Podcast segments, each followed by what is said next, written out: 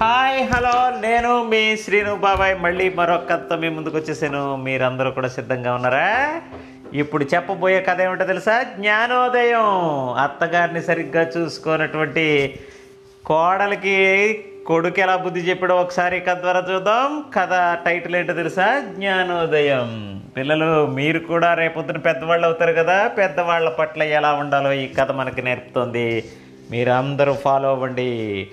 రామాపురం అనేటువంటి గ్రామంలో ఒక అవ్వకు ఒక కొడుకున్నాడు. కొడుకుకి పెళ్ళి చేసింది మనవడు పుట్టాడు. మనవడిని ఎంతో గొప్పగా పెంచి పెద్ద చేసింది కోడలు. అవ్వను సరిగ్గా చూసుకోవట్లేదు అత్తగారిని. అయినా సరే పాపం ఏమీ అనుకోకుండా అత్తగారు అలాగే తన జీవితాన్ని గడుపుతూ వస్తుంది. పిల్లవాడు పెరిగి పెద్దవాడు అయ్యాడు మనవాడిని ఎత్తుకుని హాయిగా ఆడించింది పెద్దవాడిని చేసింది. వాడికి అన్ని విషయాలు రోజు కథలు కథలుగా చెప్పడం మొదలుపెట్టింది అవ్వ. వాడు అవ్వ పట్ల ఎంతో ప్రేమాభిమానాలు పెంచుకున్నాడు. వయసు మీద పడిపోవడంతో అవ్వ చేతులు పాపం జారి పడిపోయి వస్తువులన్నీ కూడా నేల పడిపోతున్నాయి. అవ్వకు బలము తగ్గిపోయింది శక్తి తగ్గిపోతుంది శరీరంలో. వయసు పెరిగిపోయింది కదా. పెద్దవాళ్ళకు వయసు పెరిగే కొద్దీ శక్తి సామర్థ్యాలు తగ్గుతూ ఉంటాయన్నమాట. మనం తెలుసుకోవాల్సినటువంటి విషయం అదే. పాపం అవ్వ చేతిలో పింగాణి పాత్రలు అలాంటివన్నీ కింద పడిపోయి పగిలిపోతుండడం చూసి కోడలు రోజు విసుక్కునేది నీ వల్ల ఎంతో డబ్బు నష్టం అవుతుంది నాకు అని చెప్పి చెప్పేది.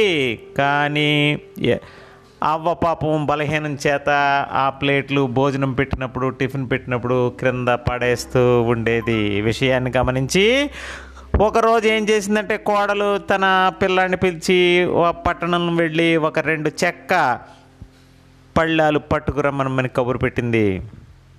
అవ్వకు ఒక పళ్ళను తీసుకురమ్మనమని చెప్పింది. వెంటనే కొడుకు బయలుదేరి అమ్మ అవ్వను ఎందుకో అలసత్వం చేస్తుంది సరిగ్గా చూడటం లేదు. ఇకపై నేను అవ్వ విషయంలో చాలా శ్రద్ధ పెట్టాలి. అమ్మకి బుద్ధి వచ్చి ఇలా చేయాలి అని చెప్పేసి వాడు వెళ్ళి రెండు ప్లేట్లు పట్టుకొచ్చాడు. ఒకటి కాదు రెండు ప్లేట్లు పట్టుకొచ్చాడు. ఒకటే కదా తెమ్మన్నా నిన్ను రెండెందుకు తెచ్చావని? ఆ అమ్మ కోప్పడింది కొడుకు మీద.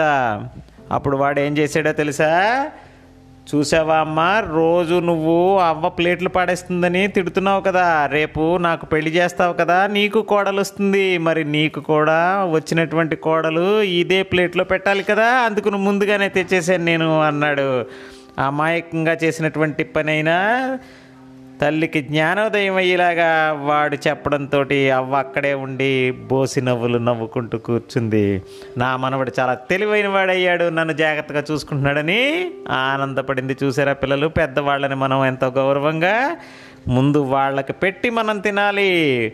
వాళ్ళు ఆశీర్వదిస్తే మనకి అన్ని మంచి శుభాలు జరుగుతాయి. ఈ విషయం గమనించండి. Thank you. ఉంటాడు మీ సీను. బాబాయ్